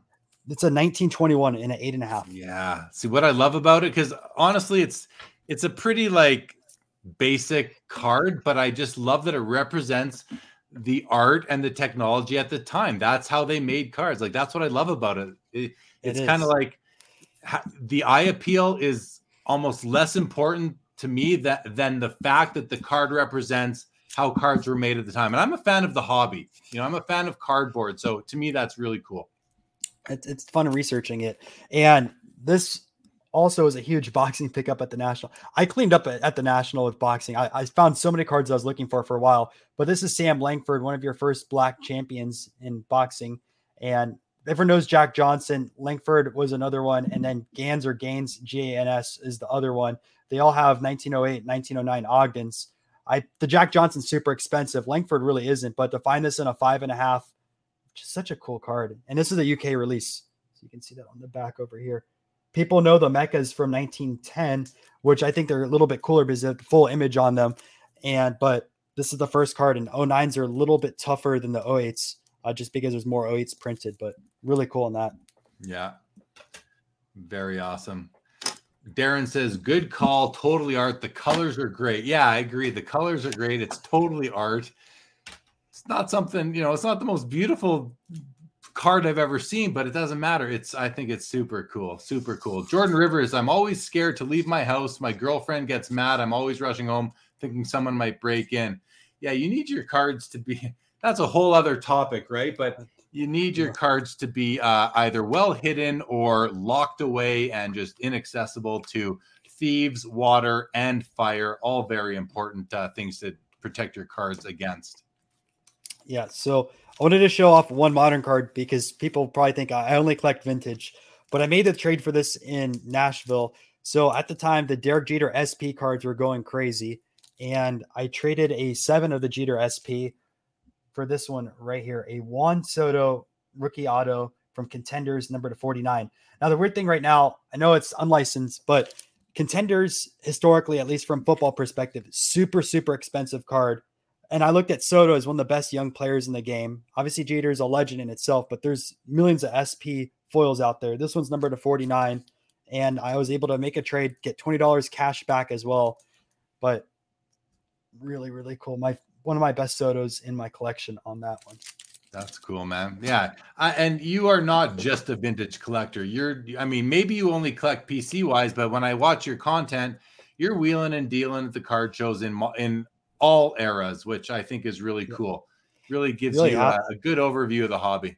You have to. You can't really stick with one sport or one thing unless like you're the absolute expert, know everything in and out. Because if you go to a show, there might not be that sport or there might not be deals on that. If you know a little bit of everything, you can spot deals and start trading and making things happen. So you need to have a lot of education going on that side. Yeah, you're I think what you're saying is you're going to be you're if you cover it all, you're going to just be able to enjoy every card show out there. But on the flip side, if you are more specific with what you collect, then you're going to save some time. You might go to a show, there's nothing there, so you leave, you know, but you, you know, it, it comes down to really stick with what you know, stick with what you like. And, uh, and, and if you like it all, like guys like you and I do, Ryan, then you, you have an issue because you, You do. you have to look at every showcase and every card show and you want it all. So And it is still possible to get skunked. I think there is two shows or two or three shows this year that I went to and didn't buy anything. So I didn't make a video on those. But like it's it's a lot rarer. You just don't want to go to a show and find nothing because it feels bad between all the traveling, spending time at the show, and you just don't find anything. Knowing a lot more, uh, at least you're able to walk away with one or two cards, which is always the goal. let's send some love back to Australia. Karen Verma, a great show. Love from Australia. Always good content. Thank you so much. And thank you for joining. Love back to Australia. Spent a good year of my life there. So I have a soft spot for that continent and country for sure. For sure. Daniel Busby's discovering the uh, 62 Dutch trading card Elvises. I've got a handful of, uh, of Elvis cards. I probably have more. I have Elvis and Marilyn Monroe are my top two holdings, I would say, as far as the amount of cards that I purchased. when he has a full he my has a full Dutch set, I believe, correct? Six- Elvis. Pardon me. Elvis has a full Dutch set, like a whole release of just his Yeah. cards, right? I don't know if it's a Dutch set. He has he's got more cards than almost any uh, you know entertainer from those era from that era. But um, you know, I bought a bunch of them, and it's like I I, I kind of just went on this this spree, and then I got them all, and they all got I bought them all most of my cards from one guy, and then they all came. And I'm like, why did I buy all these Elvis cards? I enjoy them the least, and it's even his music I enjoy the least when I compare it to the Beatles and the Stones. You know, kind of my other the two other ones I was really chasing. So I uh, I have I have some extra Elvises, I guess you could say that I will one day be willing to trade them for other cards from that same genre. Stones is definitely my favorite of the three. I was so glad to see them a few years ago. Yeah, such a cool concert. they're great, and with Karvin doing what he's doing with Infinite and the weekend, I mean, hopefully there'll. I mean, hopefully, just again out of out of self interest, they will catch on, and uh, those collections will increase in value over time. I think they're. I just think they're cool. I don't. They you know, are. even even when it's like all my other cards, they go up in value. I still don't sell them. They'll No, they could go down in value and I'll be like, oh, maybe I should have sold, but I never will because that's the collector in me just doesn't really allow myself to move those cards. I won't sell them. Only maybe trade them if it's something I've been looking for for a bit longer. So still Yeah. looking for a still looking for a Ted Williams rookie and then a T206 red Cobb. Hopefully with the semi rare back, but those are goals one day. Which who man. who do you want from the T206 set? Ty Cobb. I want to. Cobb, I want okay, red. yeah, me I want. too. I want to. I want a red Cobb with like not a standard back, something a little bit rare. Obviously, I can't go towards the top rare backs, but probably somewhere in the middle. See, Just I want I want the I want the red Cobb also, but I I want the sweet cap uh, back because that to me is kind of very typical of T206. It kind of represents that whole set to me, the sweet cap back. So that's what I would go for. The one I like a lot, and I know it's not technically a T206 set, is the coupon back because people classify it, I think, as a 1914. There's also a 1919, I believe. Don't remember the exactly, but the coupon backs are so cool. Good. Well, hey, I wasn't even familiar with the coupon back uh, variation. So, okay, guys, we're at the hour and a half mark. So let's uh, let's wind down. But uh, before we do, I want to make sure that Ryan, we covered sort of everything that you wanted to cover. So I'm going to put it to you. Any uh, sort of final topics or uh, ideas you want to share? Do you guys want to see a little bit last baseball? I won't talk about the Yeah. stories with everything, but we'll go through some baseball pickups. Let's do So it. I always wanted a, a nice 52 card in my set. Obviously, I can't afford a Mantle. I can't afford the Eddie Mathews, but I, I saw the Yogi Berra and it's an early card of his. It's a five and it looks really, really nice for a five. So I picked this up in Dallas way back. Love it. I love it, Ryan. I love that. I love Yogi Berra. I love that card. Beautiful. I, I have his Bowman as well, but I like this card so much better because black and white versus a full size color card from Topps. This all day long. See, that's where for me, I, I have his rookie because it's the rookie, you know, I, and it isn't. You know, here I, I'll bring. Here it is. It's black and white, but it's still something about that image. I just, I just. Th- there's Yogi Berra's rookie card, ladies and gentlemen. 48 Bowman, and uh, I just love. I love this card, Ryan. I love it. Now I love yours I- too, but I love the rookie. Are you frozen? I feel Bowman. Oh. I feel like yeah, I froze for a second. I was gonna say I feel like his rookie's so undervalued compared to like how many rings he won for being a Yankee legend and one of the best catchers of all time. I know Bench cards have spiked a little bit recently, and so I have obviously um what's the guy's name from the Cardinals? Um oh, man, I'm having a brain fart right now. Yadier Molina. No, yeah, I was gonna say Yadier Molina as a catcher and Posey cards have, as well. But I'm surprised it hasn't gone all the way back to Berra yet. Yeah. Yeah, I agree with you. I agree. What's next? So this is a 1922 W575 of Tris Speaker. Now, for a lot of you guys, this might look like a caramel, but they also made the W575s, were, which were hand cut cards. The highest graded on this one. It's a super low pop. They had different variations. They had the one, the two, then the small versus large. But as the one, this is the highest grade. The only thing on it is someone a long time ago wrote down W575 on it. So you guys can So see what I paid for it, but still, Just scratch it, speaker. Crack it out, just erase that writing, and you're good to go. That's a beautiful card, man. I love it. Uh, Very cool. Same here. Very So- cool. Next one, I picked this up when I went to Chicago and Orlando the same weekend, is a 54 Al Kaline. Now, the set had a ton of really, really great rookie cards. Obviously, there's the Ernie Banks and there was also the Hank Aaron. But pe- some people forget about Al Kaline, a Detroit Tigers legend. If you look at his stats, he's actually better than Miguel Cabrera, which I know Cabrera cards go for quite a lot. Really, really nice on that one. Little off center, but who cares, man? That's a beauty. I love, I love, I love the 54 Topps set and and uh, to hockey guy. Yeah, my bad. Why was I thinking an eraser? Just put some white out on it. Perfect. Little foreign substance. Hey. People do use whiteout. That's one of the alterations I talk about in the book. Cool. What's So, next? Oh, love that Stan the card. man.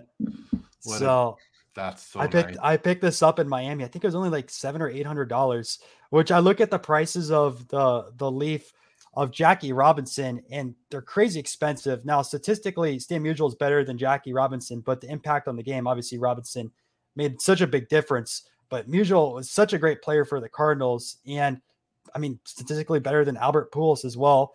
Now, people don't know about Leaf. It's a 48 and 49 release. Musial does have a 48 Bowman. So I look at both the Leaf and the Bowman as a rookie card. Some people only say the Bowman is a rookie card. I look at it just because the set was a two year run.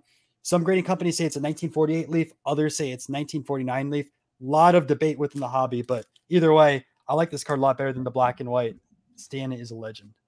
That's I love that card too. I, I love I love it, man. Absolutely, it's so beautiful. I want to a quick shout out and thank you to Dexflow for the uh, for the super chat. And Ryan, he wants to sing you a little safety dance song, if you will, from uh, Men Without Hats. I, I I had the cassette single for this song back in the '80s, I believe. So Dexflow, love it. Well, there there's nostalgia, Dexflow. I I should I should send you a super chat for uh, for taking me back to that. I, I used to love this song. That's uh, the video. One of the first videos ever was uh, was this song too. I remember watching it on Friday night videos. Sorry for that, uh, but thank you, Dexflow, No again. worries. Thank you very much. So two more, and these were both trades. So first, I picked this up at trade night. I think this was the first major trade I did out at trade night, and this was at Tampa Collectors Con. Card that I wanted for quite a bit because of his impact on the game. Oh, ah, Roy Campanella as a. CS as a CSG seven. So Wait, let me let me let me show mine. I have the same card, so let me just put it up beside yours. Here's mine. let's see if this focuses. Zero Oh, they're both sevens too. There we go. Very nice. I So- love this card. I, I- It's so cool. so cool. So the story on this one, usually when you go to trade nights, it's 95% modern. So if you're a vintage guy going to trade night, I'm sorry, you're not gonna have the best time unless you're trying to trade modern for modern or find that one person that has a vintage card that went to trade night. Now, this was the case. This guy had a 49 Roy Campanella and he liked some of my vintage cards. So I was able to trade a 1955 Hank Aaron, which I've had for the longest time. I picked it up at a flea market probably when I was 10 or 12 years old with my dad. Then I trade away a Frank Robinson that I picked up in 2020 at a card show for I think like two or three hundred dollars, and recently got it back from grading. It was a PSA six, which is nice. I wanted to keep the Frank Robinson, but I had to parlay it into this trade to get the Campy. But you just don't find sevens all the time, and I knew that I didn't have that opportunity to get seven if I didn't pull the trigger. And I was so happy to, man. Some people don't Oh. like CSG, but look at just look how nice the card is inside. You always buy the card. Don't always look at the case or slab. And CSG still has all the old Beckett graders, so it's not like they're a random startup company. They know what they're doing. Yeah, they have two of the old Beckett graders who have then gone on to train the team, which is very important. I, I agree with that. Um, yeah, an amazing card. I, I, I absolutely love it. Troy says, "There you go, Ryan. White out that ugly green label." That's the CSG. I, I made the comment before. They they get some of my business if they change that label, but unfortunately, the, and not that I, I would buy their cards secondary, but I wouldn't submit to them because I don't want my cards in that in that outfit. It just doesn't look good to me. So too bad for for both of us, I guess. They don't get my business, and I don't get the value of their nice holder. Never mind the. Label, I will say and, the and holder rating skills. The holder is so nice, like it's crystal clear compared to some of the other ones, but I just don't like the label. That's yeah, just me, at least. Fair, fair enough. Fair enough. Hockey guy calls out "Pop Goes the World" is a great song too. Yep, Pop Goes. Yeah, I'm not going to sing, but I could.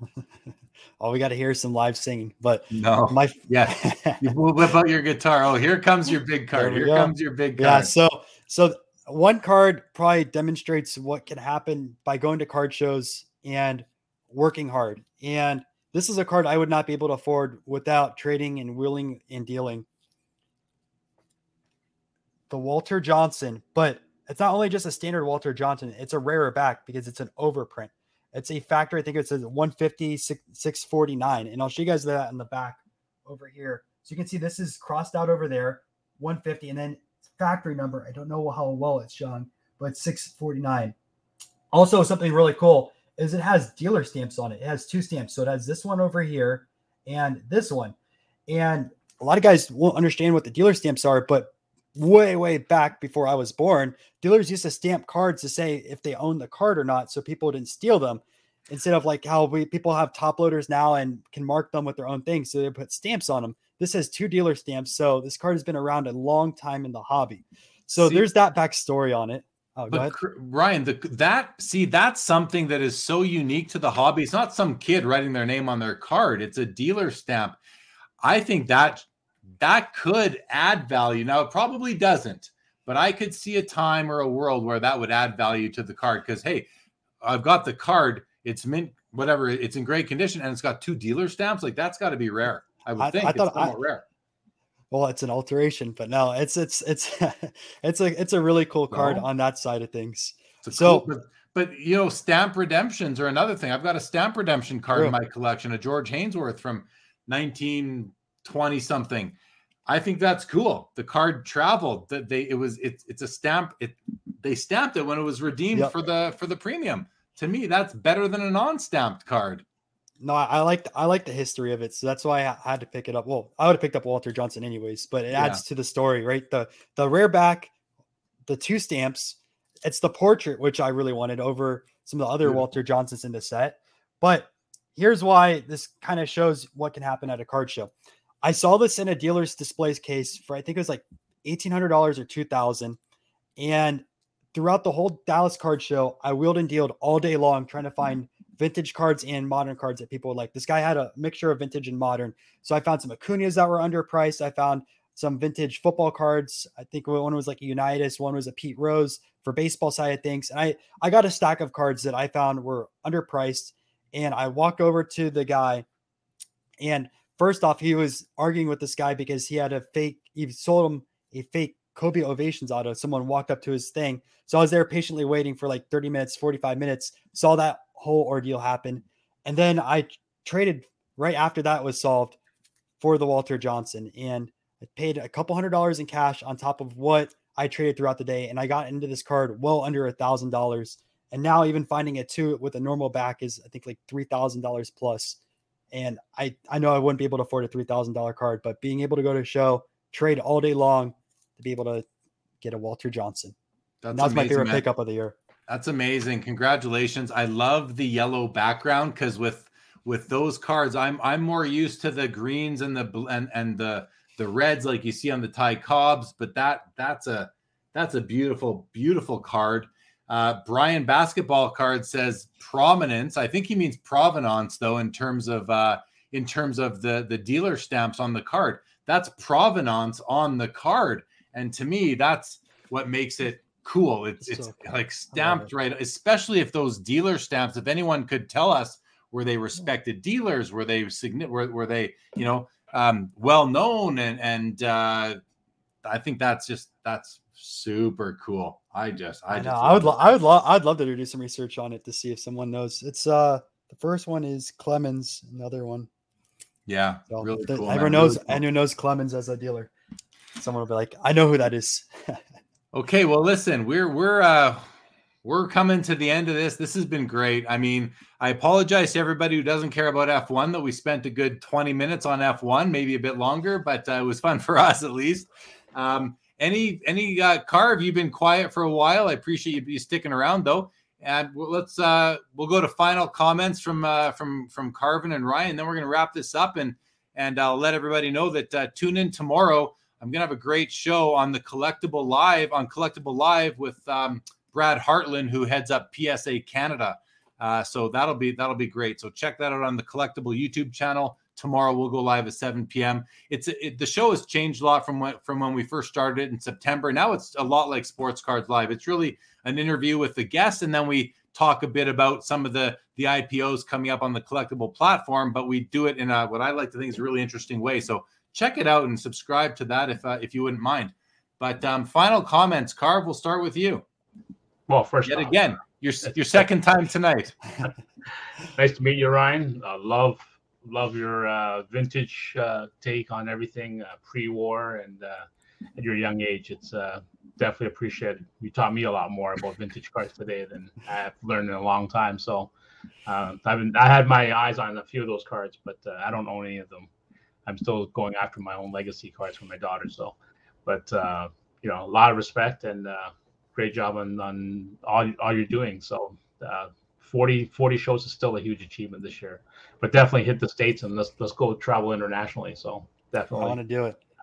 yeah. You And thank go. you for everyone and happy New Year again. So Well, thanks for sticking around, Karvin, coming on the late show. I appreciate it. It's great to have you. Rye, Yeah. Hey, thanks, Jeremy, for having me on. Thanks, Karvin, for joining. Now, I appreciate what you're doing on the music side of things because you guys can see a little bit. I play guitar. I love music. Before I before I was addicted to card shows, I actually was addicted to concerts. I've seen over 300 bands.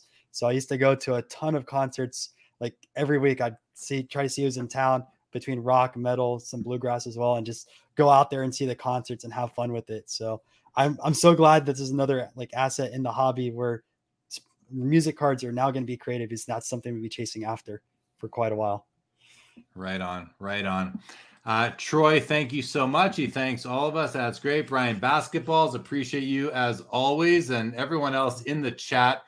Thanks for joining us uh, on both the early show with just Karvin, the late show with Karv with Ryan and Karvin. That's it. I'm not going to ask you to subscribe again or hit the like button unless you want to. And uh, again, uh, next week, here I'm just going to quickly throw up on the on the ticker right now upcoming episodes. So next Saturday, Ryan Stuzinski. He is the guy behind GemRate, a really interesting website, gemrate.com. Check it out. He'll be joining me. And then the week after, we've got a double feature Tim from Slabstrong, and then my buddy Sean Cates, who is Mr. Victory Investments. If you're on Instagram, you probably follow him. He's the guy that wrote, uh, sang, performed, edited, did everything to do with the Sports Cards Live opening video and song. It's all him. So he will be joining me uh, on two weeks from now on the 15th. So, guys, thank you so much for joining. I'm going to run through the final comments here. Thank you very much, Neil. Great to have you. Hockey guy says hit hit a button, any button. That's right. Hit a button, any button. The safety dance. No doubt. Thank you, Vintage Cards. Thank you, everybody, for joining. We're going to end this right now. You two hang tight right there for a moment. Everybody else, if I don't see on Collectible Live tomorrow night, have a great week ahead. Happy New Year to everybody. A safe, healthy, and wealthy 2022. Good night. Seeking the truth never gets old. Introducing June's Journey, the free to play mobile game that will immerse you in a thrilling murder mystery. Join June Parker as she uncovers hidden objects and clues to solve her sister's death in a beautifully illustrated world set in the roaring 20s. With new chapters added every week, the excitement never ends. Download June's Journey now on your Android or iOS device or play on PC through Facebook Games.